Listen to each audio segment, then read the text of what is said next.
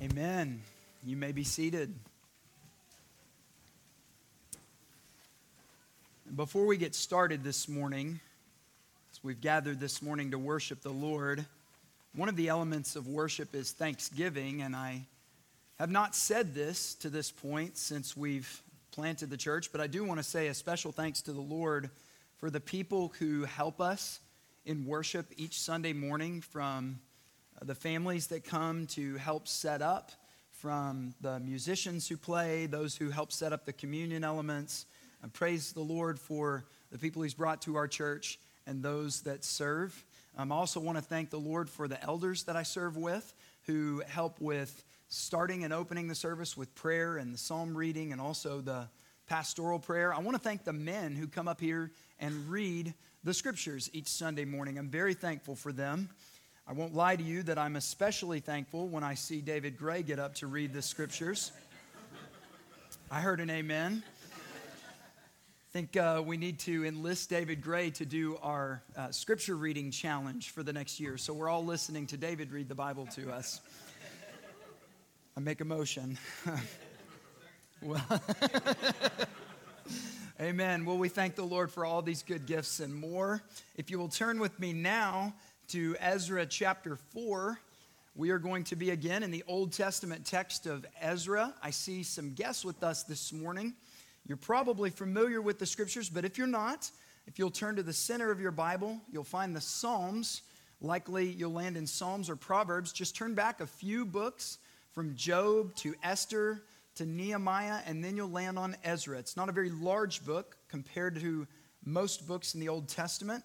But it is there, and we'll be in Ezra chapter 4 this morning. We're going to look at the first 5 verses from Ezra 4, and after I read those for us, we will pray and ask God's blessing on our time. Please remember that these are the words of the Lord. Now, when the adversaries of Judah and Benjamin heard that the returned exiles were building a temple to the Lord, the God of Israel, they approached Zerubbabel and the heads of fathers' houses and said to them, "Let us build with you, for we worship your God as you do, and we have been sacrificing to him ever since the days of Esarhaddon, king of Assyria, who brought us here." But Zerubbabel, Jeshua, and the rest of the heads of fathers' houses in Israel said to them, "You have nothing to do with us in building a house to our God, but we alone will build to the Lord, the God of Israel, as King Cyrus, the king of Persia, has commanded us." Then the people of the land discouraged the people of Judah and made them afraid to build. And they bribed counselors against them to frustrate their purpose all the days of Cyrus, king of Persia, even until the reign of Darius, king of Persia. And thus far is the reading of God's word. Let's pray.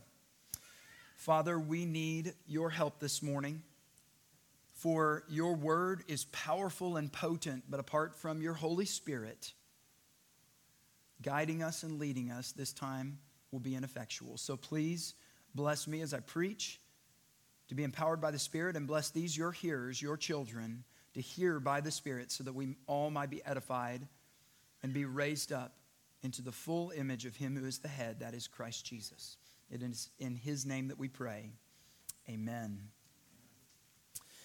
Well, beloved, one of the subjects that every homeschool or Christian schooled child must at some point become acquainted with during their formative years is the study of the great works of literature that have stood the test of time.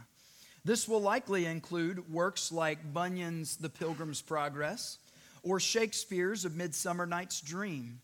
Certainly, students will review Luther's The Bondage of the Will, as well as, and this is one of my personal favorites, The Confessions of St. Augustine. That is likely the first autobiographical literature work in the history of mankind, and it is outstanding. You need to get a free PDF offline if you'd like and read through that. It's very, very good. one of the works of recent fame, which every homeschooler by now should be thoroughly acquainted with, and I believe in 100 years will be a timeless classic, which will be analyzed and acclaimed for its literary brilliance and masterful displays of bravery, courage, and moral virtue, is that great work by William Goodman, The Princess Bride. So you've heard of it. If I were to give the opening line of the movie, I'd wager that we could likely collectively put together every line from the movie in sequential order, beginning to end. But all humor aside, one scene in particular is important for our study this morning. In pursuit of the Princess Buttercup, having already bested Spanish master swordsman Inigo and outmuscled the Turkish giant fist fighter Fezzik, protagonist gone pirate Wesley comes to a table in a field where sits his prized maiden and world-renowned Sicilian intellect, Vizzini. It's kind of tongue-in-cheek. So, it is down to you, and it is down to me. And so begins Wesley's third test, which he himself gives the title, The Battle of Wits. What follows is a game of pick the poison from two different goblets. No, I'm not going to spoil it for you if you haven't seen it. And if you haven't seen it by now, I hereby revoke your claim to being a homeschooling family. I am sure that the young folks in here and most of the adults would like nothing more than a full reenactment of the entire scene with voices and proper inflection. But alas, there is too much. So let me sum up. The rest of Ezra and Nehemiah from today, from chapter 4 on, could be summed up as a long game of the battle of wits. Essentially, there is nothing left from here on in our study, from the break at the end of Nehemiah to the beginning of the New Testament. The Jews face conflict. Conflict of all kinds, shapes, and sizes. The returning exiles have, by God's mighty hand, overcome their enslavement to a foreign tyrant, been safely delivered with all their plundered goods and temple treasures back to the promised land, and are now seeking to take that land fully under the lordship of Yahweh God. But the peoples of the land, a small threat in comparison to the hurdles already overcome, attempt for the next several decades to outsmart these returnees in order to remain in the land, continue their pluralistic worship practices, and even to prevent the reestablishment of the exclusive worship of the one true God. Commentator Derek Kidner says that this is the first round in an assault on the integrity of the nation church, an attempt which would be pressed home with every kind of tactic, disarming and menacing, defamatory or obstructive, but always geared towards one objective, and that is assimilation.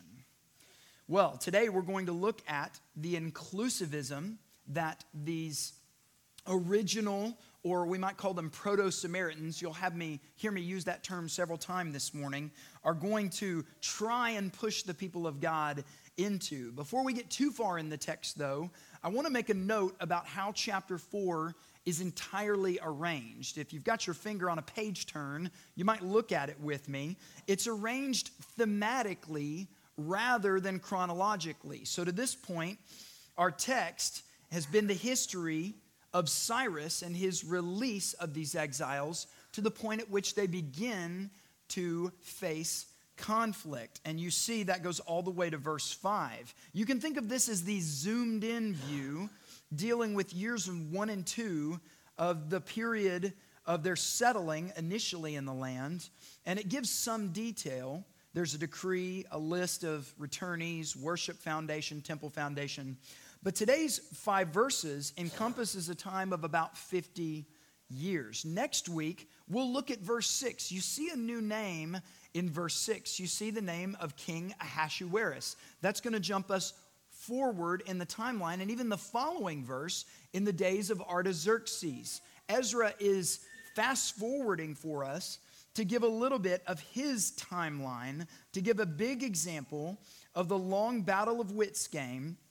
And then if you'll look all the way down at verse 24, he comes back again to Darius, king of Persia. Now, why did Ezra write chapter 4 in this way? This will be helpful for our study over the next several weeks. Why did he write in this thematic approach? Well, the answer, I think, is that he was not a part of this first return. He heard word of the struggles that the initial exiles went through, but to give you a concrete example of which he was an eyewitness, he fast forwards to his own time where we get to see the opposition faced by those returnees, and to show that even at that point in history, God was able to overcome all of his adversaries just as he promised. Now, we've zoomed in to some extent. Let's pan back out. And I want to remind you again that what we're seeing in Ezra and Nehemiah is a new exodus. God delivering his people from captivity and settling them in the promised land. But remember what happened in the days of Joshua. What prevented the initial exiles from Egypt coming into the promised land and taking or making a total and complete conquest, a peerless establishment of the reign and worship of God over his own people? What was the main obstacle to their success? And that is this: they failed to drive out the peoples of the land. This led to a breach of the old covenant and a multi-faith inclusivism. All the wickedness in the days of the judges was due to this liturgical integration with the surrounding nations. So the big question we are faced with in this grand theological narrative right here in Ezra 4 is this: will the people get it right this time?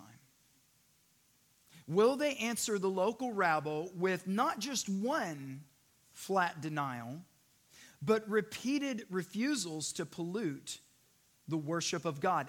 And ultimately, will they drive out these foreigners once and for all?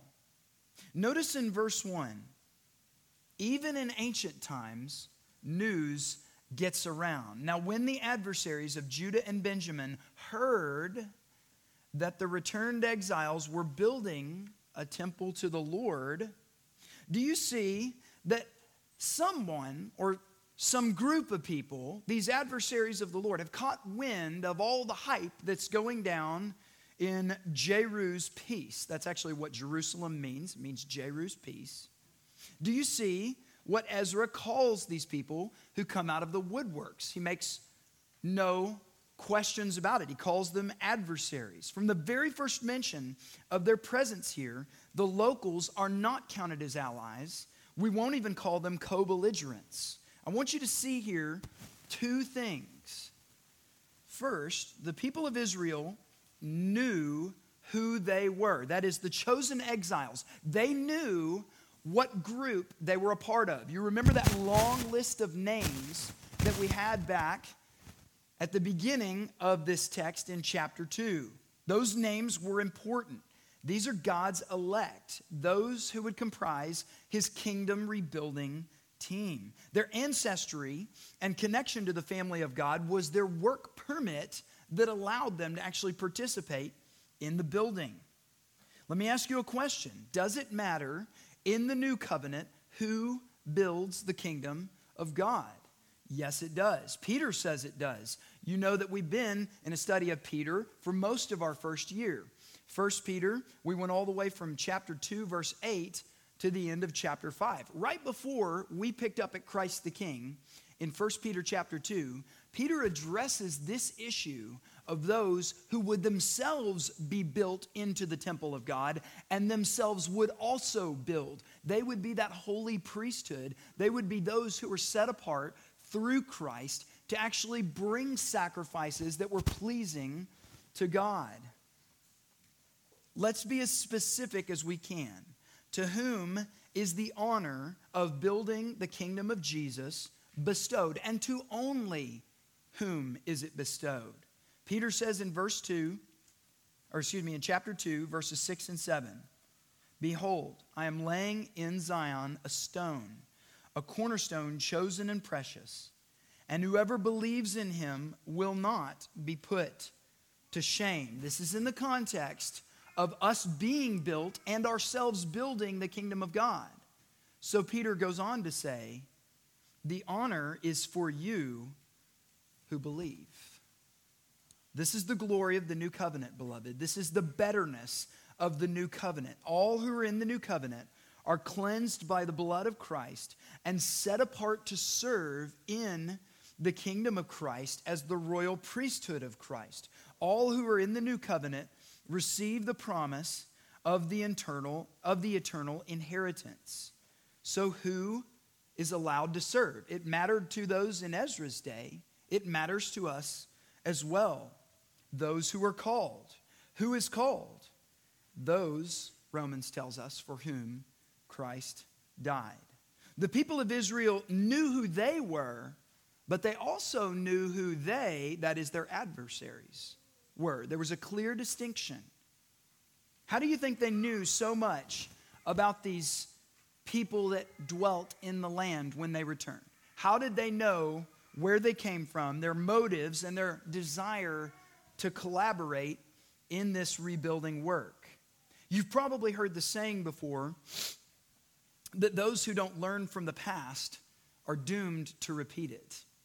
Glenn Sunshine, his history professor I appreciate, has his own version of that saying. He says, those who learn from the past are doomed to watch those who don't learn from the past repeat it. And unfortunately, it sometimes feels that way. Though it's a little tongue-in-cheek, there's truth to that statement. Zerubbabel's people can't see into the future. They haven't been given a prophetic vision of how this is all going to play out, except for the prophecies of the one who would come and set them free from their ultimate slavery in sin. But at least this is true. At this point in our study of Ezra, they are determined that they will not be the cause of another exile. We know how we got into this mess. We're not going to go back and do the same thing over again. We've learned our lesson. Don't know about everybody else around us, but we're not going to make the same mistake again. This is essentially to say they had a good working knowledge of what had happened to get them into this place, who was responsible for that, and how to prevent it from happening again. I want to quote to you something from 2 Kings that is in their minds as they return and seek to rebuild and want to rebuild pure and right before the Lord. This is 2 Kings 17. The exiles in Ezra's day knew that the king of Assyria had brought people from Babylon, Kuta, Ava, Hamath, and Sepharvaim, and he placed them in the cities of Samaria instead of the people of Israel. And they took possession of Samaria and lived in its cities. And at the beginning of their dwelling there, they did not fear the Lord. Therefore, the Lord sent lions among them, which killed some of them.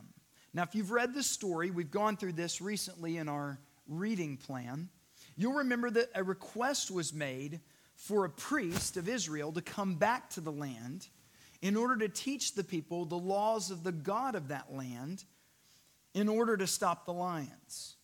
One was provided, and this kind of Jumanji situation quieted down a little bit. The Proto-Samaritans, the Bible tells us, feared the Lord, but it also says later in 2 Kings 17, that they served their own gods after the manner of the nations from among whom they had been carried away. To this day, they do according to the former manner. That is what they used to do, serve their own gods. They do not fear the Lord, and they do not follow the statutes or the rules or the law or the commandment that the Lord commanded the children of Jacob, whom he named Israel. Do you see why Ezra calls them adversaries? He knows. And the people in the land that day knew. These are not people that we're going to be partnering with. These are not people who can build alongside of us. These are syncretists. They want to take the worship exclusively reserved for Yahweh and distribute it out to all of the gods. They want to pollute the salt of true worship by sprinkling it in devotion to every unclean thing. If worshiping anything was a pie-baking contest, the Samaritans wanted to have their fingers in all of it. Well, why did they do this? Why? What motivates humanity to this kind of participatory behavior? Why didn't they just stay in their villages and worship their own gods and let Israel do their own thing? Why did they go up to Jerusalem to see what was going on? The Bible says that they heard that the returned exiles were building the temple of the Lord. Why did they do this? Before Tammy and I moved to Anderson County last year, we lived in a neighborhood in South Knox that adjoined the property of South Oil High School. We were just one street over from the football stadium, and one of the things that let us know that fall was fast approaching were the sounds of fall football in late August. The first game almost took us by a surprise. We'd been sitting at the dinner table with the kids or doing family worship in the living room, and we'd hear a cheer so loud that it shook our house a little bit. For several years, the speaker system was broken. We couldn't hear the play calls or the announcements, but we could hear when somebody scored. And there was all this excitement, and the kids would always say, "Dad, can we go to the football game?" You hear it. There's something in human nature that says, "Ooh, what's going on? I want to be a part of that." Today, in a sinful way, we might call this FOMO, or the fear of missing out. You remember last week that Chad read that there was a great shout that went up from the people as the temple foundation was laid. And that foundation laying ceremony, very last verse of chapter 3, was heard from far away. What did these folks do when they heard the cry coming from Jerusalem? They came running. Do you know what FOMO really is? What fear of missing out really is? It is, at its core, self-worship. It is placing your feelings of belonging and happiness above your duty. Paul says of the fear of missing out, their God is their belly. Now, the Lord has certainly done some incredible things in our first year. The building that he's given us, the resolution that we were a part of, the growth in our church, the answers to prayer. And all this foundation work brings with it a lot of hype. It makes a lot of noise or a lot of ripples or waves. And that has the tendency to bring people over to see what the jollification is all about. This can be a good thing, but here's a few things that your elders would like you to think with us on. First, remember that it is important who you build with. It is important who you build with. Don't forget that the Bible reveals a grand conflict between ultimately two teams.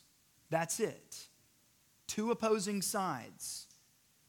Genesis 3:15. I will put enmity between you, that is the serpent, and the woman, and between your offspring, the seed of the serpent, and her offspring, the seed of the woman. He shall bruise your head, that is Christ, and you shall bruise his heel. God presents us at the very beginning of Scripture with two teams, and just two teams. There is team lion and there is team serpent. You're on the lion's side or you're on the witch's side. It's always been a battle between the house of Gryffindor and the house of Slytherin. Jesus repeats the same thing in his parable of the wheat and the tares in Matthew 13. Paul says something similar to the Corinthians when he says, "Do not be unequally yoked with unbelievers. For what partnership has righteousness with lawlessness? Or what fellowship has light with darkness? What accord has Christ with Belial? Or what portion does a believer share with an unbeliever? What agreement has the temple of God with idols? For, in Peter's vein of thinking, we are the temple of the living God. As God said, I will make my dwelling among them and walk among them, and I will be their God, and they shall be my people. Therefore, do what? Go out from their midst. Separate. We can't work together. We can't build if we're not on the same side. Be separate from them, says the Lord. Touch no unclean thing. Then I will welcome you, and I will be a father to you, and you shall be sons and daughters to me, says the Lord Almighty." Now, when you think in terms of separation, we're not applying that to tasks like evangelism. We're not applying that to when you go into the store and you relate to that lady over the counter, that man who owns that local business, whom you're not sure if they're a Christian or not. Our duties, Jesus says, are clear. We're to make disciples of all of the nations.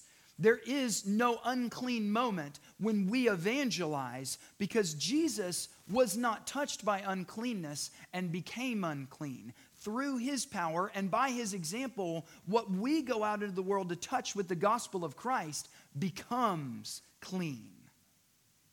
That's our mission. That's our goal. But what we do here in this sacred space, when the saints assemble to worship the Lord, is a duty for the people of Jesus Christ. This is why covenant membership matters to us, and why we take so seriously the membership interviews and wanting to hear the testimonies of these people who are joining our fellowship. We understand as your elders that we will either let in sheep or we will let in wolves. There's only two options. Both of those can do damage to a church, both the sheep and the wolf. But one will only do damage, and a whole lot more of it. If any man be in Christ, we welcome him. It is likely that he will be able to partner with us in the ministry of building this new Christendom. But we should have no qualms about telling someone who is outside of the faith, or even a factional person within the faith, that they have no part in this ministry. And we don't. We will say no. Secondly, not only is it important who you build with, but it is important to know why those who build want to build. It's important to know the why, the onus. What is it that makes them come to want to join this work? I've said in the past that motives matter. Do you see a little bit of yourself, beloved, in these Proto-Samaritans? Think about that for a minute. Is worship here excellent, so long as things line up with your view of what worship should look like? This church would be honoring God at its fullest if I were an elder, or if I got to pick the songs, or if I were consulted about how to secure this building, or if I were allowed to show everyone how gifted a teacher I am. If people would listen to me and drop the whole alcohol thing, then we could honor God. If this, if that, so on and so forth. Let me ask you a question, beloved. Who is that worship ultimately, at its core, when you really press down? Who's it really about? Is it about God, or is it about you? Are you suffering from a Christian case of the fear of missing out? We all know that this is childish behavior. Have you ever seen an older brother or sister walking around in home with food in their hands, and they walk by a younger child? What is likely to happen? Hey, where'd you get that? You're not allowed to have that. Did mom tell you could have a snack? No, she didn't. It's not snack time yet. Hey, can I have a snack? No, I don't have to ask Mom. If you've got one, I can have one too. I know none of y'all's children do that.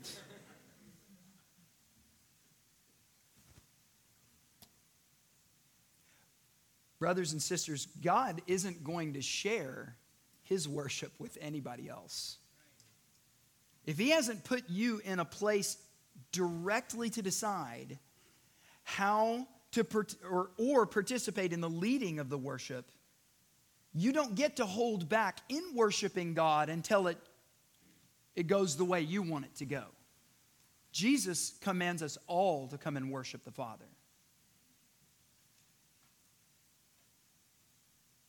If you want to know whether or not your why is in the right place, why am I here? Why do I want to build? If you want to know if your why is in the right place, what happens to your heart when you don't get your way, but somebody else does? That's how you know. Do you have Christian FOMO? You'll know when somebody else gets the nod and you don't, how you respond. What happens when that other brother gets raised up or gets asked to play in the music or that sister gets asked to help decorate the sanctuary and you weren't invited? We know for a fact that these early Samaritans had no real desire to worship Yahweh. We already read from 2 Kings 17. But we know from this chapter because when they were told no, what did they do? They started a fight. That's not fair. We're going to tattletale on you. We're going to write the king so-and-so and get him to stop this. It's childish. It's behavior that needs to be repented of. And if you find it in yourself, repent and come and worship God with all of your heart. Look down with me at verse 3. These Proto-Samaritans have come. They've heard the returned exiles. They are adversaries. They've said to Zerubbabel and the heads of fathers' houses, "Let us build with you. We worship God just like you do." But in verse 3, you see the response of the children of the captivity. That's actually what they're called here in this passage, in the literal Hebrew. This response was a resolute no given by the men of the congregation, the heads of fathers' houses. They flat refused the people's offer to collaborate on the work, and they ground their reasons in the decree made by Cyrus. Their answer contains no hint of an ethnic prejudice that will develop later on. You see that in the New Testament. It doesn't allude to a concern for the Samaritans' ceremonial unfitness for the work. The answer is given, "You have nothing to do with us in building a house for our God." Now, just a brief pause. Exclusion will probably awaken in anyone's heart who's still dealing with it that hibernating egalitarian that's down there. How can we exclude anybody? Don't they have a right to build too? What's wrong with letting everybody participate? More hands make less work. Can't we all get a trophy or at least a snow cone? But God doesn't think this way. No, God is not an egalitarian. Lest anyone think that this Old Testament text is unchristian, is less than Christ-like, hear the words of the Lord Jesus as he evangelized the woman at the well, who, by the way, was a Samaritan. Jesus said to her, "You worship what you don't even know." How's that for inclusivism? You worship what you don't even know, but we worship what we do know because salvation comes from the Jews. He's not ashamed of the truth. We shouldn't be either. In order to worship God, brothers, you have to know God. You must be known by God. It is not enough to associate with the people of God or tithe or love the things written in the Bible. You must know the Lord. The only way to know him is by his powerful working of the Spirit. Get a belly full of your own sin and by faith turn from that steaming pile that it is and look up and see Christ as the only hope for your salvation. To sum it up, you have to say no before you say yes. Do you see that in the text right here? Before they worship God, they've got to start by saying no. This is what we will absolutely not do. Our forefathers did that. They included the people of the land in the worship. What happened? The whole thing fell apart. They broke the covenant. God sent them away into exile. No, we'll start by repenting. No, we will not do the same thing. Before you can say yes to God and yes to Christ, you have to say no to your sin. Let me give you a point of application first. Beloved, we say this often, but at Christ the King and at every biblical church, it is Christ or nothing. You can't worship God while maintaining a shrine of idols in your heart. What did Jesus say at the beginning of Mark? Repent and believe the gospel. The Christian evangelical gospel message today is believe on the Lord Jesus Christ. Yes, you need to do that, but you can't hold all these idols in your arms and say, yeah, I believe in him too. You're one of these folks. Yes, we've got all of our gods. What's one more? Come on. We worship him like you do. Teach us how. And then we'll teach you how to worship these ones over here. Jesus says, no. First, repent. First, you've got to say no before you say yes. Now, I will say that repenting of your sin is an ongoing thing. You will be doing it likely for the rest of your life. And if Christ is everything to you, and you hate your sin, and you find that you are daily turning from it and turning to Christ, you have no need to question your salvation. No matter how often you fail, remember Christ's example, 70 times 7. Don't count, just keep forgiving. And that's the way that our Father in heaven is for those who are in Christ. But have you tried to come to Christ, but you haven't laid down your family yet? Have you tried to come to Christ, but you won't give up your job that's a security for you, or your hopes for your retirement, or your farmlands, or your beloved car, or gun collection, or perceived control over your own decisions? Beloved, with these things in here, we cannot rightly worship God. What did Jesus say? Whoever loves father or mother more than me is not worthy of me. Whoever loves son or daughter more than me is not worthy of me. Whoever does not take his cross and follow me is not worthy of me. Whoever finds his life, these are the things that I need. They're ultimately going to lose it. But whoever loses his life repents, vomits it up, gets rid of it. For the sake of Jesus will find it. And beloved, I'm concerned about this.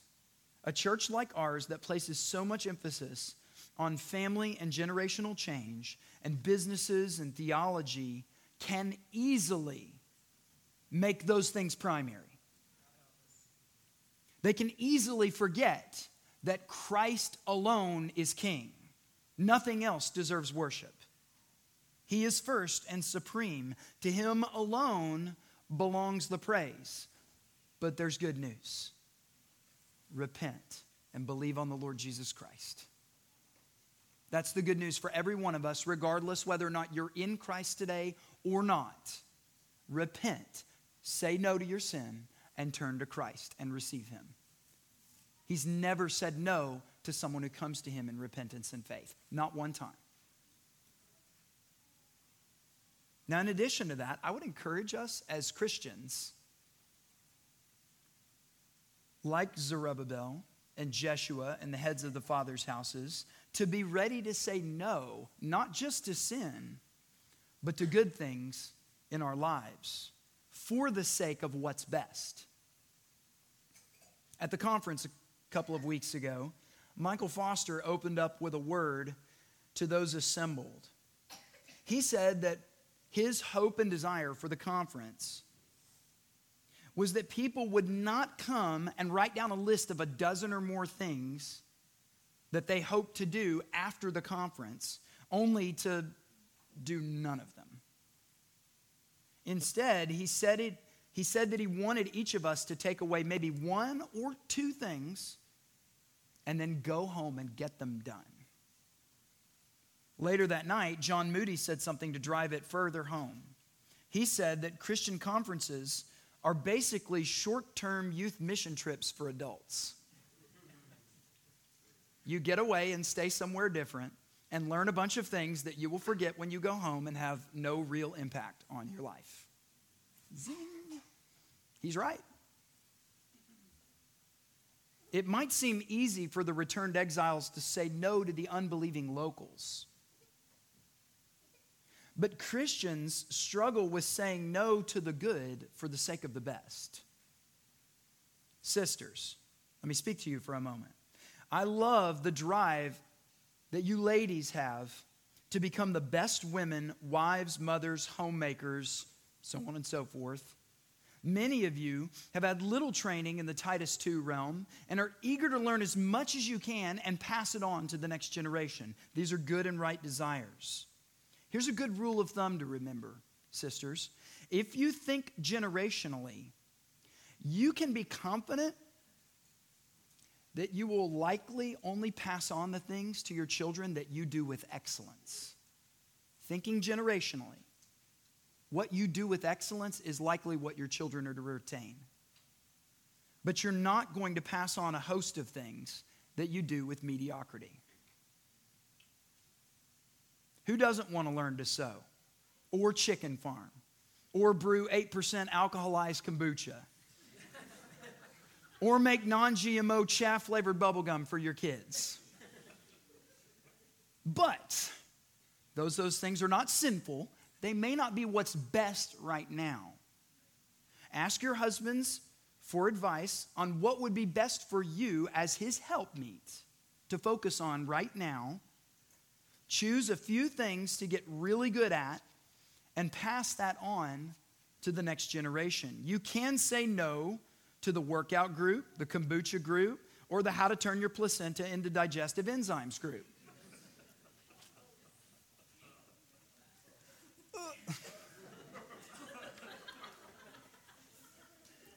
That's a thing, y'all. At the conference, former Army Ranger Nate Spearing addressed the group briefly with a charge something like this. He said, "Men, you came into this conference with your come and take it t-shirt, and you're about 150 pounds overweight. You ain't taking nothing from nobody." Sisters, that's why your men came home and wanted to start a workout group. Because if we can't rule ourselves, how do we rule you and our households? We can't. It was convicting for all of us. Work out if you can, but don't feel the pressure to be a part of something that isn't the most important thing for you right now. Men, the same goes for us. Our women struggle with saying no for several reasons. One of the main ones is that we act effeminate when we say yes to every invite from the brothers because we have FOMO and don't want to be left out. The ladies' version of FOMO is fear of missing out. The man's version is fear of man's opinion. Brothers, learn to say no and then pass that gift on to your wife and kids. In addition, men should be the one to have the hard conversation. It's right here in the text. Zerubbabel, Jeshua, heads of fathers' houses. Who's having the conversation? The men are. You have 0% to do with this project. That probably wasn't the nicest thing that they heard that day. The men stepped up to say that. Don't send your wife, brothers, to deal with the hard stuff. You will have to practice some self-denial here. Here's a simple rule. Prioritize what is necessary over what is optional. Also, monitor the phone and online use in your home. Is your wife or your children wasting time on a phone or online? Even in pursuit of a lot of really good things. Men need to shepherd this, and they need to be the ones that have the hard conversation.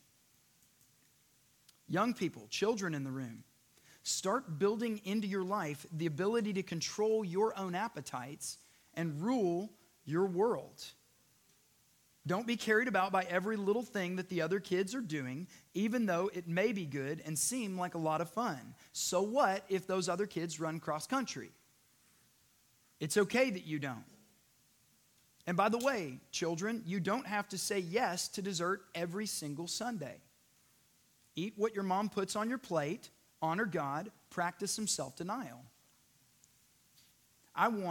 It's my desire that the Jones household be excellent at music.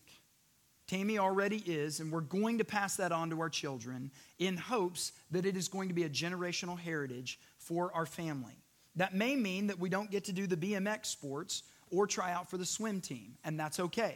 Some of you all, I know, do things like that. Yes, there's a desire there. Our kids come to us. Well, can we do this? Can we do that? We have to be excellent at just a number of things. We can't dilly-dally in everything, and then we end up passing nothing on.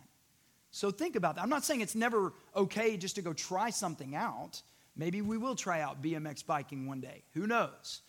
But I don't have to be a part of every single group, spread myself so thin that I'm a mile wide and an inch deep. Now, to conclude with verses 4 and 5, the peoples around them set out to discourage the people of Judah and make them afraid to go on building. They bribed the officials to work against them and frustrate their plans during the entire reign of Cyrus, king of Persia, and down to the reign of Darius, the king of Persia. So here's kind of where that battle of wits begins. Once they are given the cold shoulder, the Samaritans put on their antagonist hats. They seek to discourage God's people. They seek to make them afraid. They engage in bribery to get the government on their side. And they engage in a long game of relentless efforts to keep the temple of God from being built. This is going to go on for a number of years, and I'm sad to say, to some extent, it will prove ultimately successful. For a season, but it will prove successful. The people of Israel will give up building the house of God. They will go back to their own homes. And they will work on those and just chill out. They'll hope things get better, but they won't. In fact, God will actively, we learn from Haggai and Zechariah, make things worse for them. Because they quit.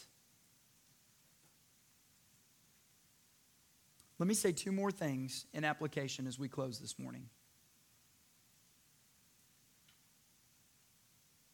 We are unwilling to say no to things in our life because of fear. How will they react? What will they do to me? What might they think or say? Brethren, Jesus has taught us that when we put our hand to the plow, we're not allowed to turn around. If you do, he says you aren't worthy to serve in the kingdom of God. Now, I need you to listen to me. He isn't saying that you lose your salvation if you have a moment of fear and indecision, and you even turn away.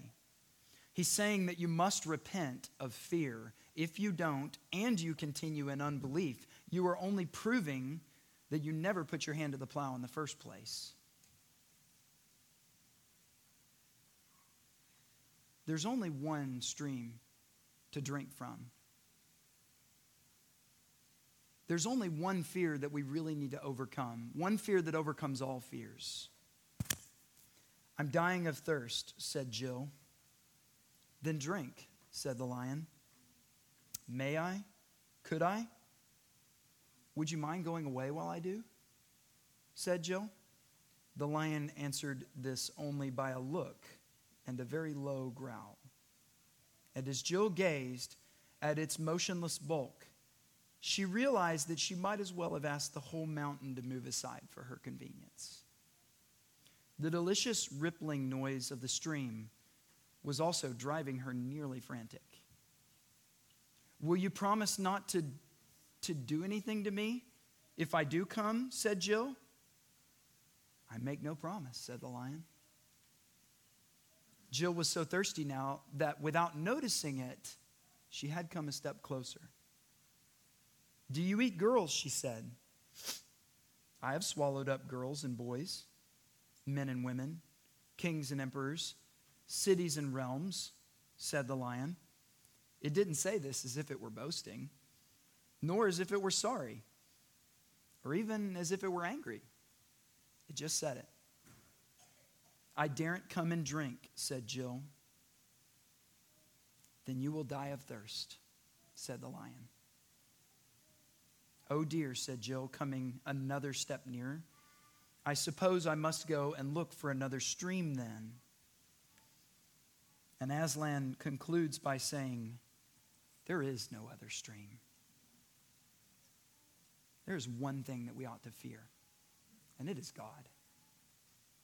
We ought not fear saying no or being left out or excluding those who are not a part of the kingdom of Jesus from our worship. Jesus promised us that if we come to him, we will face persecution in this world. He promised us that. And this is a world that he himself has already overcome. And, as you know, he is the only river of life. There is no other stream. I'll say, beloved, that things are likely to get more difficult for us in Anderson County before they get better. My prayer has been that Clinton, Tennessee will be a city which in its entirety confesses the name of Jesus Christ as Lord. In God's power, this is not an unreasonable request for us to make or ask. But it will come through the road of opposition and persecution, just like it did for these exiles. Paul preached the gospel, and he was beaten and decapitated for it. The early church was lynched and burned alive. The reformers were driven from society and hunted. And we? We're looked at like we're crazy, and we get called names. It's time to be done with fear. The persecution will likely get worse. The technocratically controlled, AI-managed, social credit monitored job of the state may do some nasty stuff to Christians in the future.